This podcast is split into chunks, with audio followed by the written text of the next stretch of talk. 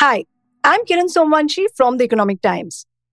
Growing up in the 90s, I remember watching Zee TV, the first private channel provided by our local cable TV guy on our brand new Japanese color television Sony.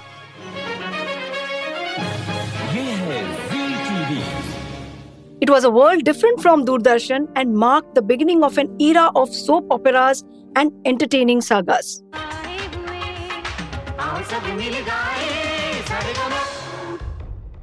But no one would have ever imagined that one day these two media majors in different avatars would be coming together to form India's second largest television network, and their merger wouldn't be short of a corporate saga of its own and Sony have signed on the dotted line the details of merger. We were just the merger, right from the beginning, has had its twists and turns, climax after climax, and then an anticlimax.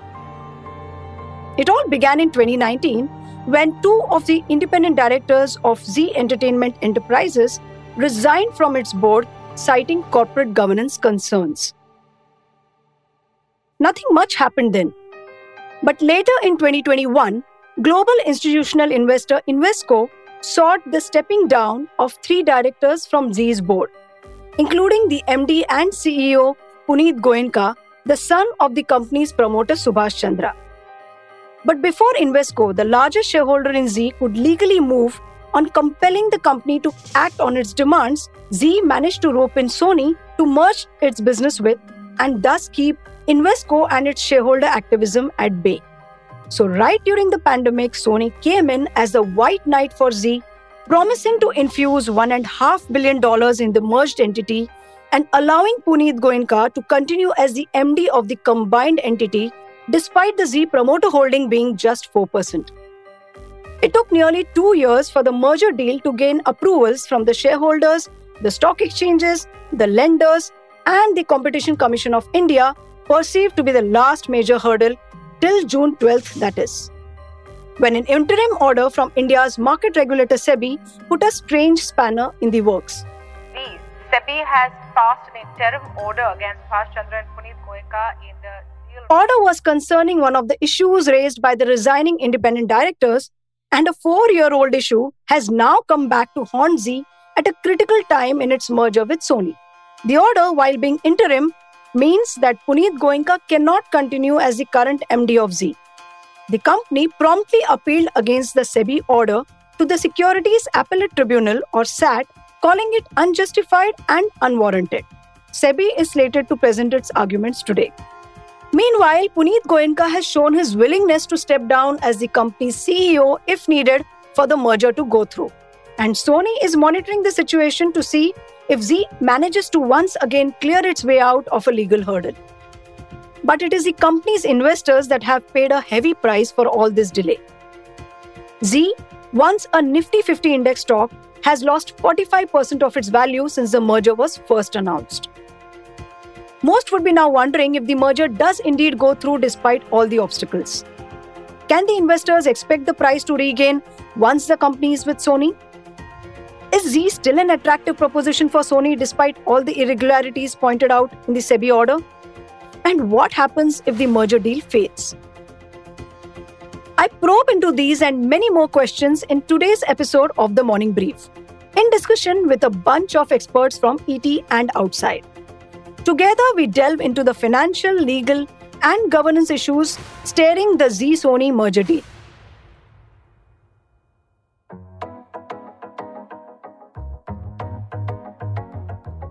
I'm Kiran Somvanshi from the Economic Times. It is Tuesday, 27th of June, and you are listening to the A to Z of the Zee Sony merger saga only on the Morning Brief.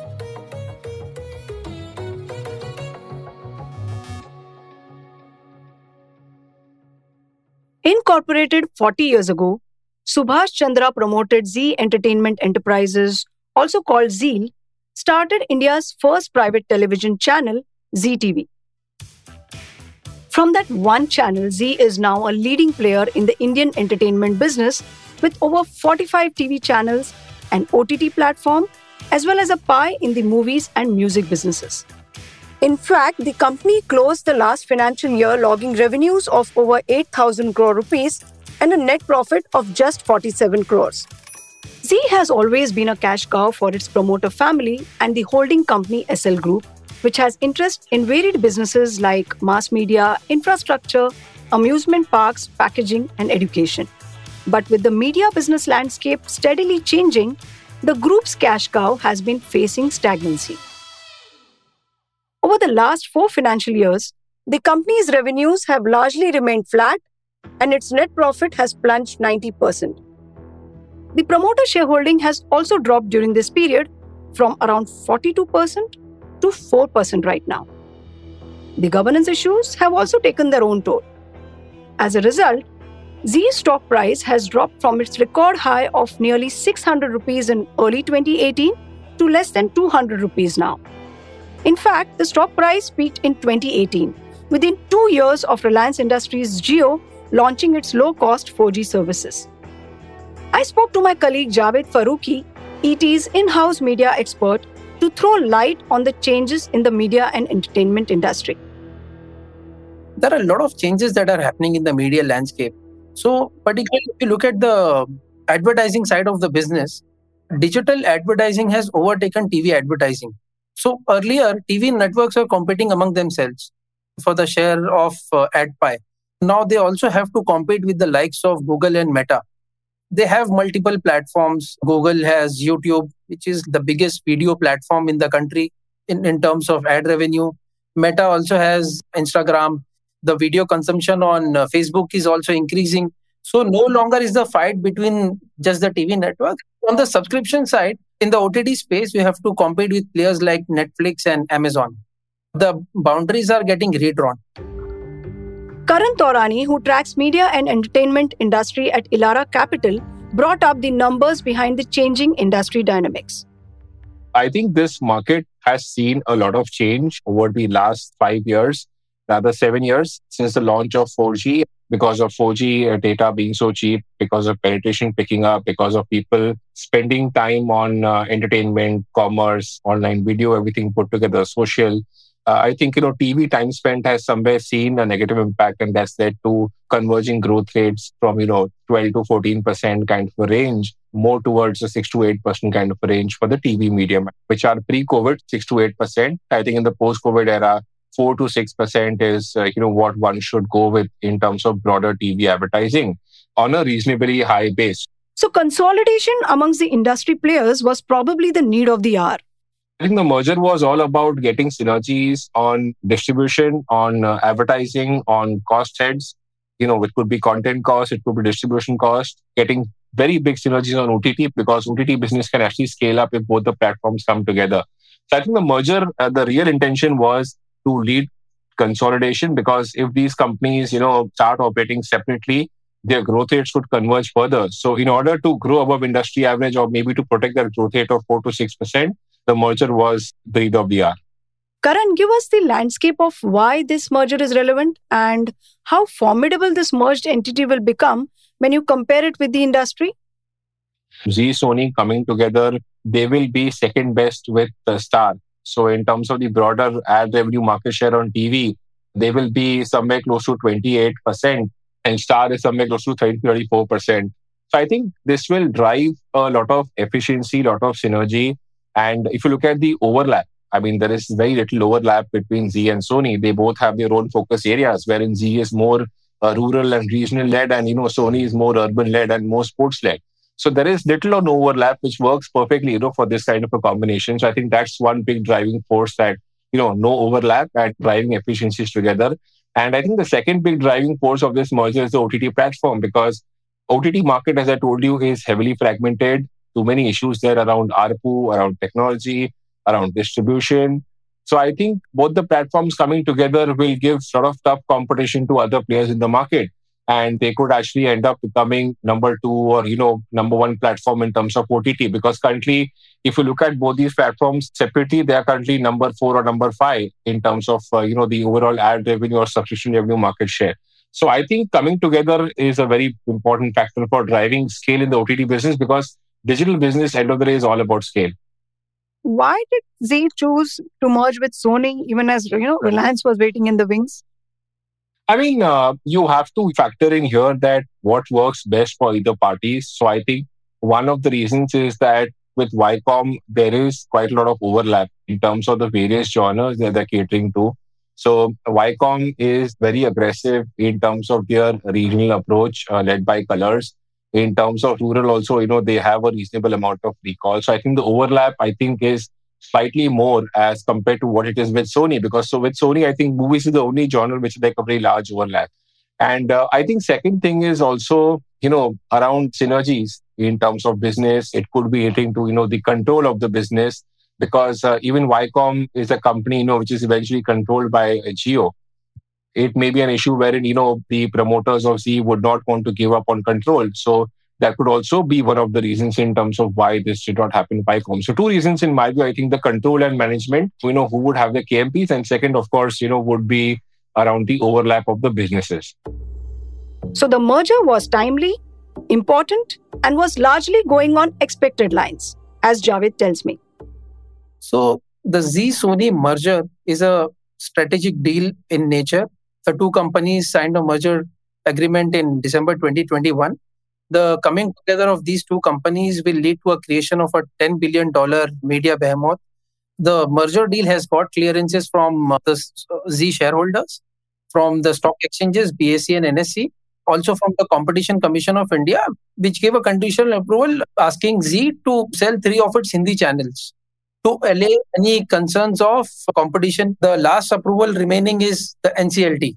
So once the NCLT approval comes in, the merger will be through. But what has been happening is that a lot of Essel Group lenders and some of the operational creditors of Zee also came and intervened in the scheme of merger, which is uh, before the NCLT, and intervened and tried to stall the merger. Now, basically, Zee has been trying to settle all the issues with lenders and creditors. Suddenly, this SEBI order came as a surprise. Yeah, indeed. And yeah. such wrong timing. Couldn't have been worse for the Zee promoters. Even uh, Sony Corporation uh, globally has uh, publicly said that they expect the merger deal to close by September 2023. Now, the, because of the latest SEBI order, it doesn't look likely that the deal will get completed by September of this year. To understand Zee's tryst with legal issues and irregularities, I reached out to Maulik Vyas, ET's legal eagle. So the Zee Group and its current promoters have been engaged in various legal battles for quite some time now. I think the Zee promoters and the company must have fought more legal battle in last two years than uh, they may have encountered maybe in last 20 years. The initial major dispute arose in September 2021 when one of its major shareholder, Invesco, showed intervention from the National Company Law Tribunal to direct the company to convene an extraordinary general meeting. Now, Invesco aimed to remove three directors, including MD and CEO Puneet Goenka, from the board and appoint six new independent directors of its choosing. Interestingly, Invesco issued this requisition calling for an EGM on September 11th. And within 11 days, Zee entered into a non binding agreement to merge with Sony Picture Networks India on September 22nd.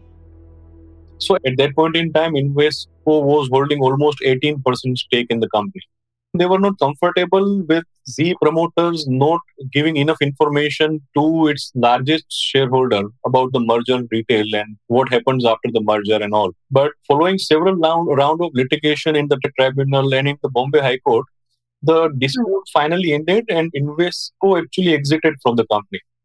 Subsequently, Zee and Sony signed a definitive agreement in December 2021 to merge their businesses. And then the SEBI's order probing into a four year old transaction related to an innocuous group company raised fresh troubles for Zee.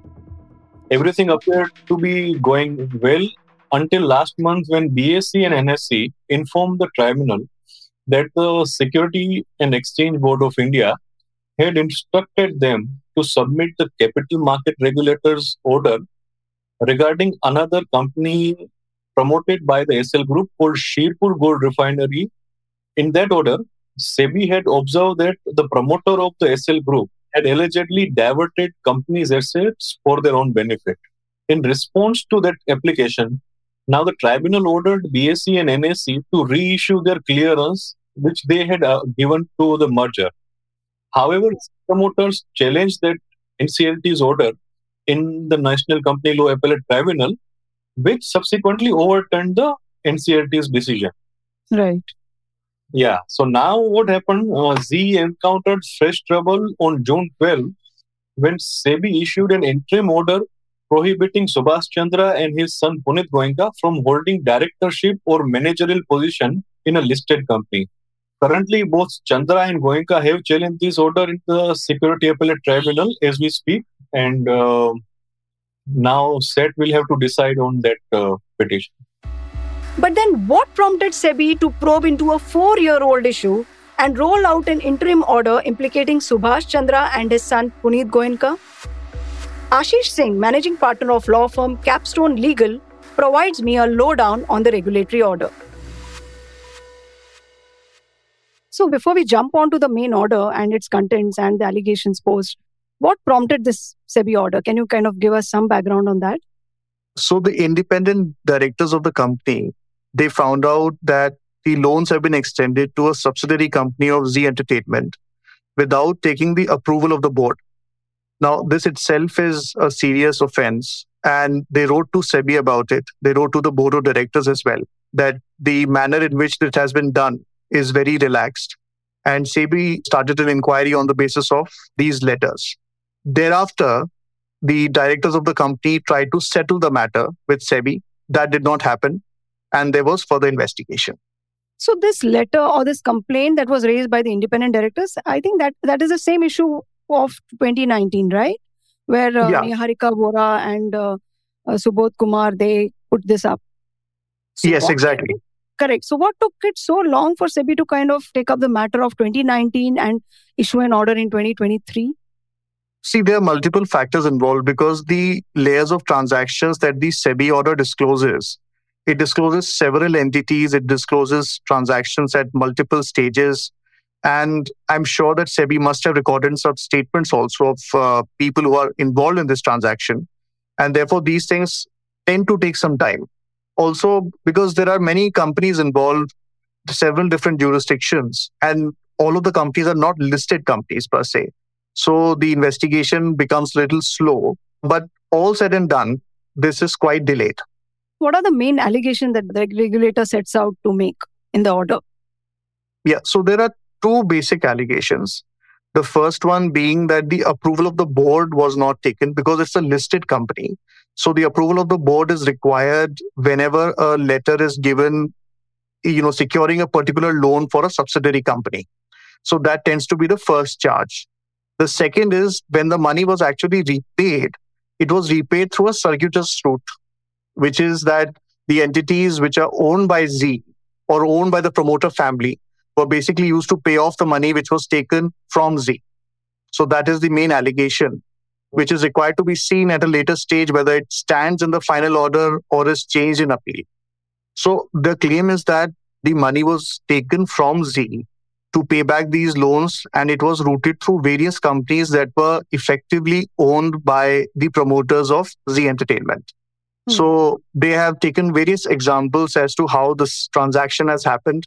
They may have relied upon various disclosures that were given to the Ministry of Corporate Affairs, which all companies have to give, and repayments being made to the bank as well. So, what it basically means is that initially the money was taken away without informing the board of directors.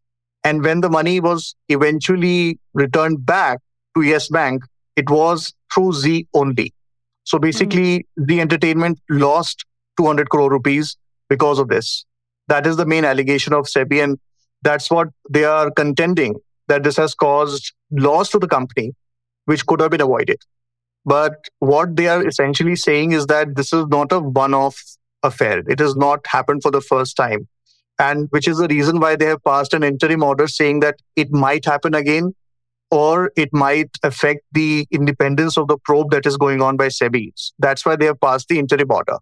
But we have to all understand that it's still an interim order. They are yet Mm. to go to the very root of the issue. They are yet to receive objections from Zee. In fact, Zee has also filed an appeal before the Securities Appellate Tribunal against the same order. and the matter still sub judice. So let us see how it progresses. But what has come out essentially is that this is not a one off transaction. There are clear corporate governance issues that have been highlighted in SEBI's interim order. I spoke to Hetal Dalal's Chief Operating Officer of proxy advisory firm IIAS that had green flagged the Zee Sony merger deal. The SEBI order is for a transaction which happened four years earlier. It's a great order in terms of the fact that it has tremendous amount of clarity, it's put the data together, and it makes a legitimately strong argument. And essentially, it talks about the fact that there were concerns raised by independent directors on corporate governance issues, more specifically related party transactions. And uh, SEBI has managed to put the data together to show that there is essentially a circular flow of money which is happening, and there is money which is being used from Zee to support group companies. SEBI's contention also is that this is not the first time it's happened, and this is a practice that the group has followed in other instances as well. And therefore, it's come out with this interim order of banning Subhash Chandra and Puneet Goenka for one year from being on the board of a listed company or any of its subsidiaries. I think this stage is an interim order. Both the individuals have an opportunity to present their case to SEBI, and we still have to see what the final order will say before we come to a conclusion on what this means. What are your prime concerns with the whole merger deal and what all we have seen? Subhash Chandra and Puneet Goenka built a great asset in Zee. That's clearly why Sony is out here trying to um, sort of get into a deal, despite all the other conversations that we're seeing around the concerns over governance. The merger is clearly in the uh, long term interest of all stakeholders. Um, I think the concern we had when they presented the transaction to shareholders was that, that there were a, there were several elements of the transaction that we didn't agree with. You know, the 1100 crore non-compete which is being paid. You would argue that at this stage is that um, is that necessary, and is there a real threat for competition to come back from Goenka and Subhash for 1100 crore payout? I think the second thing that we didn't, didn't like was the fact that Puneet Goenka was clearly embedded into the transaction as continuing CEO, with his remuneration also being set. And uh, we felt that these are separate issues and should have been brought separately to shareholders for a vote, and shareholders should have had the opportunity to vote on these uh, individually. But it was all merged, and therefore we felt that in the larger scheme of things, the transaction was in the long term interest of all stakeholders. So Therefore, you saw even from a voting perspective, investors supported the entire transaction despite some of these nooks and crannies which not everybody sort of agreed with. So, by and large, uh, yeah, I think the transaction is good. Of course, there are now a lot of hoops that need to be sort of jumped over before the transaction actually fructifies. So, we'll see how this plays out. And what would be your comments on the role of the auditors and the board members with respect to whatever irregularities that have been pointed out in SEBI's order? Okay, so let's break it up into two parts. There's the board and then the, there's the auditors, right? I think um, some parts of the board function in the sense that independent directors which resigned had very clearly articulated their concerns over related party transactions and other governance issues uh, in their resignation letter, which, to be fair, is very rare. You don't see that often enough. We saw that in PTC. We're seeing this here, but you don't see it often enough. Um, and for, for independent directors to resign, citing this very clearly and articulating this in their resignation letters is something that should have been taken cognizance of. The residual board, at least from what the SEBI order says, the residual board did not get an independent investigation done, which is what you would expect an independent board to actually do. So that's a concern that despite these issues being raised by members of the board in their resignation letter, an external independent investigation was not really undertaken to get to the root of what the issues are. And I think that's where the board should have played a much stronger sort of role in trying to figure out what has transpired and therefore trying to create checks and balances and structures which would reduce the risk of such repeated transactions or related party transactions with the company past couple of years, auditors have qualified the financial statement. So it's not like the auditors gave the company a clean check. Now, if you look at the SEBI order, they have managed to trace the money trail over several companies. And SEBI has the wherewithal and the ability to ask for the data and put the pieces together.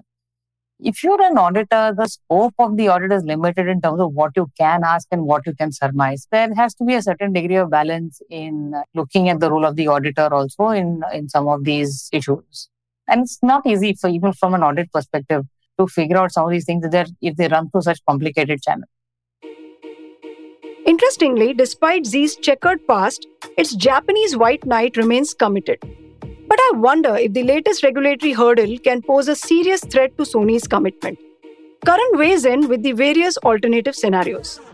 I think Zee's almost had two rounds of audits, and whatever has come out now through SEBI, most of it rather is kind of known by Sony in terms of whatever due diligence that they would have done. And my personal opinion is that, you know, this merger is as important for Sony as it is for Zee. So I think both parties are equally placed because if at all this merger does not go through, Sony will also continue to see a big struggle in terms of the overall TV market, which is right now dominated by Star. And there is no way that, you know, they can match up to that kind of scale. So I think definitely as long as nothing new comes up or as long as, you know, things stands to be where they are in terms of whatever has come out for now, and if at all, uh, you know, the promoter needs to step down or, you know, is not a part of the KMP, and if he is, uh, you know, kind of readily moving out and letting the merger go through, I think in that case, the merger should uh, eventually happen. But too many uncertainties there for now. So I'm saying the probability of the merger going through was, you know, more than 95% a month back when the SEBI announcement didn't come. I think post that the probability is now come to 70 to 80% because too many nitty-gritties now. I think NCLT hearings are getting delayed. We don't know what will be the outcome of SAT. It may also need some change in terms of the deal contours because the CEO will be new. It might require board approval, shareholder approval. So I think some changes are going to happen in the merger for sure over the near term. That also means delays. I don't see delay. I think what is going to happen here is that in the best case will give a stay order to the Goenka family, and uh, which means that uh, they will probably you know fight against the stay order. Now, we don't know in terms of how patient Sony will be or, you know, whether they'll wait for this outcome of stay order to come in. But in case they are not patient, we already have some kind of comfort factor from the Goenka family that if at all this matter is stretched with SEBI wherein they don't get a legal outcome, they are going to happily step aside in interest of the shareholders, which gives us comfort that, uh, you know, even with or without him, the merger eventually should go through because currently the only roadblock for NCLT hearings is the SAT outcome, which is kind of not come now. So, talking about shareholders, the Zee stock has corrected sharply. So, what is the investment outlook now for the stock? And what happens if the merger deal actually fails or gets delayed? So, I think uh, we can draw two scenarios here. So, I think in the first scenario, let's assume the merger does not go through, you know, in a worst case scenario. I think on that perspective, Zee as an entity or a standalone entity rather is trading at somewhere close to 18 times forward PR FY25 as per our estimates. And because I mentioned the point that, uh, you know, without the merger, there is no synergy, there is no scale, there's no advantage on growth, you will see a massive derating, you know, in terms of valuation multiple, which means the stock could see a 25, 30% downside if the merger does not go through.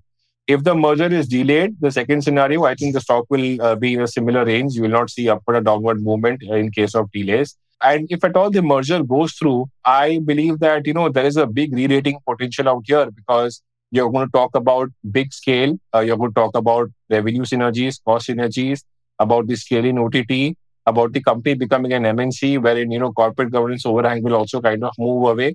So I think lots to make, you know, from the investor standpoint, if the merger goes through, and eventually I think if the merger goes through, you will see a 70% kind of an upside. The fate of the Zee Sony merger deal is likely to unfold over the next few weeks. Both the parties appear committed to make it happen, even as the market regulator seems determined to implicate the Zee promoters for their alleged wrongdoing. But overall, there is a high chance that the merger will go through with or without the Goenkas at the helm. The first family of Indian television industry is likely to fight out its regulatory battle in the tribunals and the courts.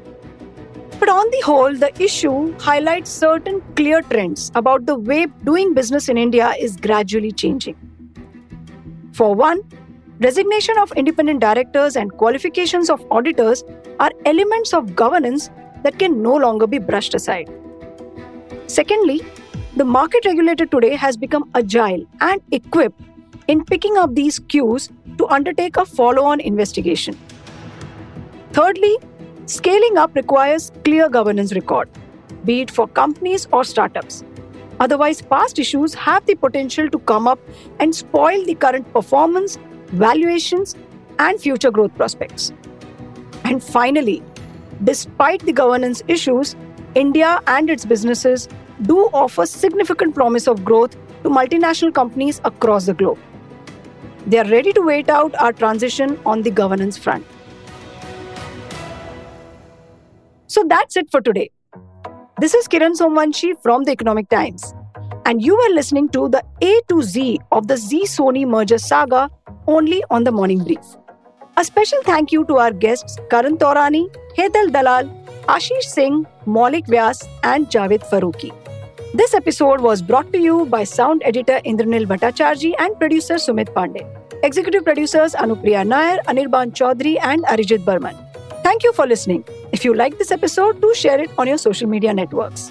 A new episode of the Morning Brief podcast drops every Tuesday, Thursday, and Friday. Don't miss it. It streams on Amazon Prime Music, JioSaavn, Spotify, Apple, and Google Podcasts. And of course, ET's own audio platform, ET Play. Have a great week ahead.